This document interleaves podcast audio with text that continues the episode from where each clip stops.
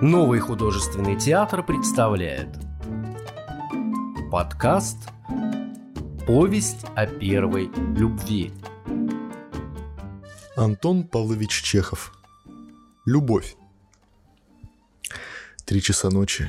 В окна мои смотрится тихая апрельская ночь и ласково мигает мне своими звездами. Я не сплю, мне так хорошо. Всего меня от головы до пяток распирает какое-то странное, непонятное чувство. Анализировать его сейчас не умею, некогда. Лень, да и бог с ним, с этим анализом. Ну, станет ли отыскать смысла в своих ощущениях человек, когда летит вниз головой с колокольни, да и не знает, что выиграл 200 тысяч. До этого ли ему? Приблизительно так начиналось любовное письмо к Саше, 19-летней девочке, которую я полюбил, в которую я влюбился. Пять раз начинал его, столько же раз принимался рвать бумагу, зачеркивал целые страницы и вновь их переписывал. Возился я с письмом долго, как с заказанным романом. Вовсе не для того, чтобы письмо вышло длиннее, вычурнее и чувствительнее, а потому что хотелось до бесконечности продлить самый процесс этого писания. Когда сидишь в тиши своего кабинета, в который глядится весенняя ночь беседуешь собственными грезами. Между строк я видел дорогой образ, и казалось мне, за одним столом со мной сидели духи, такие же, как я, наивно счастливые, глупые, блаженно улыбающиеся, и тоже строчили. Я писал и то и дело поглядывал на свою руку, которая все еще томилась от недавнего рукопожатия — а если мне приходилось отводить глаза в сторону, то я видел решетку зеленой калитки. Сквозь эту решетку Саша глядела на меня после того, как я простился с ней. Когда я прощался с Сашей, я ни о чем не думал и только любовался ее фигурой, как всякий порядочный человек любуется хорошенькой женщиной. Увидев же сквозь решетку два больших глаза, я вдруг, словно по наитию, понял, что я влюблен что между нами все уже решено и кончено, и что мне остается только соблюсти кое-какие формальности. Большая также приятность запечатать любовное письмо, медленно одеться, выйти потихоньку из дому и нести это сокровище к почтовому ящику. На небе уже нет звезд, вместо них на востоке над крышами пасмурных домов белеет длинная полоса, кое-где прерываемая облаками — от этой полосы по всему небу разливается бледность. Город спит. Но уж водовозы выехали, и где-то на далекой фабрике свисток будет рабочих. Возле почтового ящика, слегка подернутого росой, вы непременно увидите неуклюжего дворника в колоколообразном тулупе с палкой. Находится он в состоянии каталепсии. Не спит, не бодрствует – что-то среднее. Если бы почтовые ящики знали, как часто люди обращаются к ним за решением своей участи, не имели бы вы такого смиренного вида. Я, по крайней мере, едва не облобызал свой почтовый ящик. Глядя на него, вспомнил, что почта — это величайшее благо.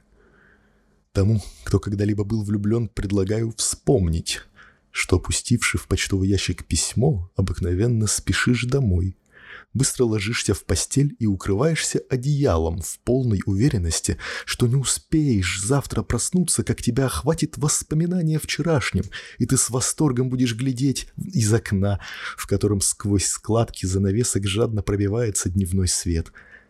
Но к делу. На другой день, в полдень, горничная Саши принесла мне такой ответ – я очень рада. Приходите сегодня, пожалуйста, к нам. Непременно я вас буду ждать, ваша С. запятой ни одной. Это отсутствие знаков препинания. Е в слове непременно. Все письмо и даже длинный узкий конвертик, в который оно было вложено, наполнили мою душу умилением. В размашистом, но несмелом почерке я узнал походку Саши, ее манеру высоко поднимать брови во время смеха, движение ее губ – но содержание письма меня не удовлетворило. Во-первых, на поэтические письма так не отвечают. И во-вторых, зачем мне идти в дом Саши и ждать там, пока толстая мамаша, братцы и приживалки догадаются оставить нас наедине? Они не подумают догадаться. А нет ничего противнее, как сдерживать свои восторги ради только того, что около вас торчит какой-нибудь одушевленный пустяк вроде полуглухой старушки или девочки, пристающей с вопросами. Я послал с горничной ответ, в котором предлагал Саше избрать местом для рандеву какой-нибудь сад или бульвар. Мое предложение было охотно принято. Я попал им, как говорится, в самую жилку. В пятом часу вечера я пробирался в самый далекий и глухой угол городского сада. В саду не было ни души, и свидание могло быть назначено где-нибудь поближе, на аллеях или в беседках, но женщины не любят романов наполовину. Коли мед, так и ложка, коли свидание, так подавай самую глухую и непроходимую чащу, где рискуешь наткнуться на жулика или подкутившего мещанина. Когда я подошел к Саше, она стояла ко мне спиной. В этой спине я прочел чертовски много таинственности. Казалось, спина, затылок и черные крапинки на платье говорили «Тссс». Девушка была в простеньком ситцевом платьице, поверх которого была накинута легкая тальмочка. Для пущей таинственности лицо пряталось за белой вуалью.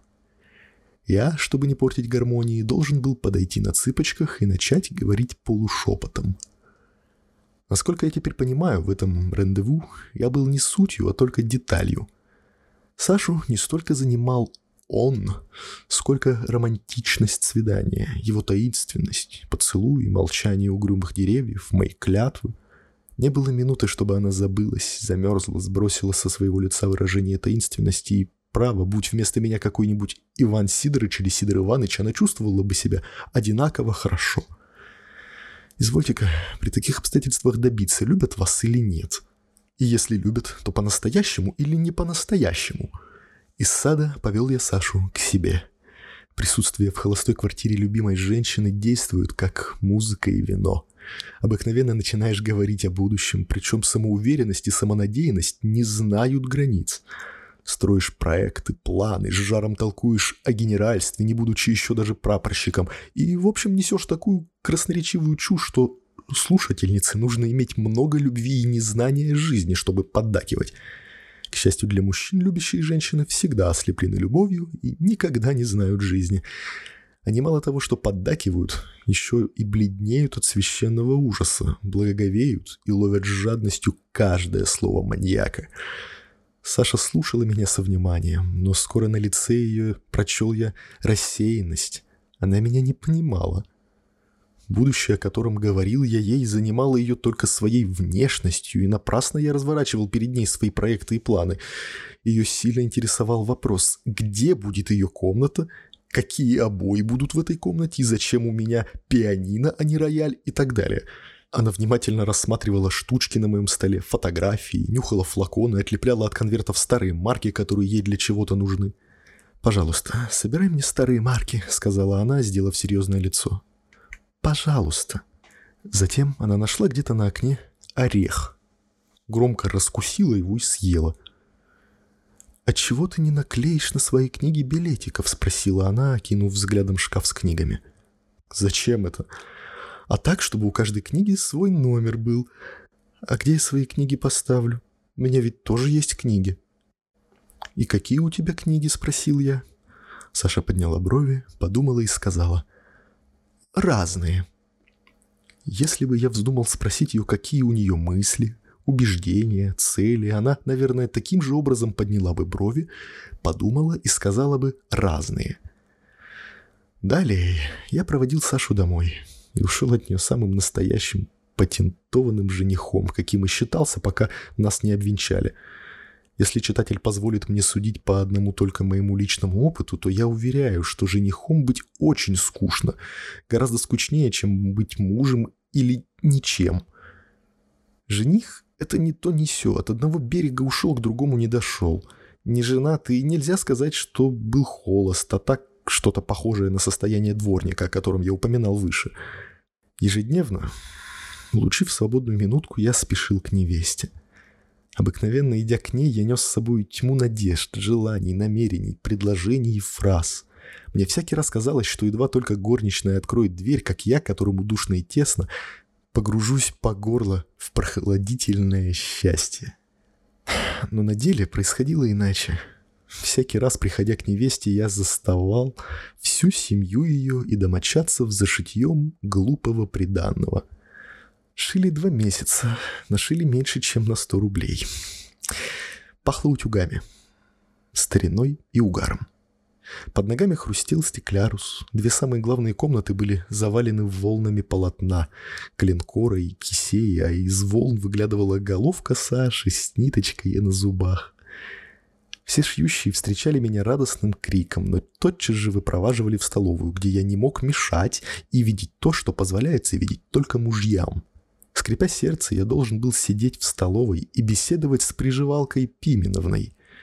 Саша, озабоченная и встревоженная, то и дело пробегала мимо меня с наперстком, мотком шерсти или с другой какой-нибудь скукой.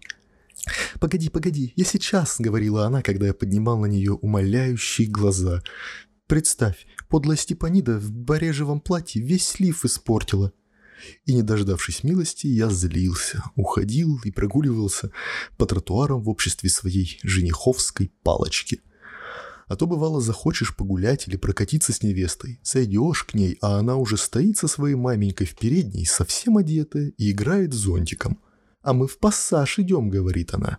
«Нужно прикупить еще кашемиру и шляпку переменить». Пропала прогулка. Я привязывался к барыням и шел с ними в пассаж.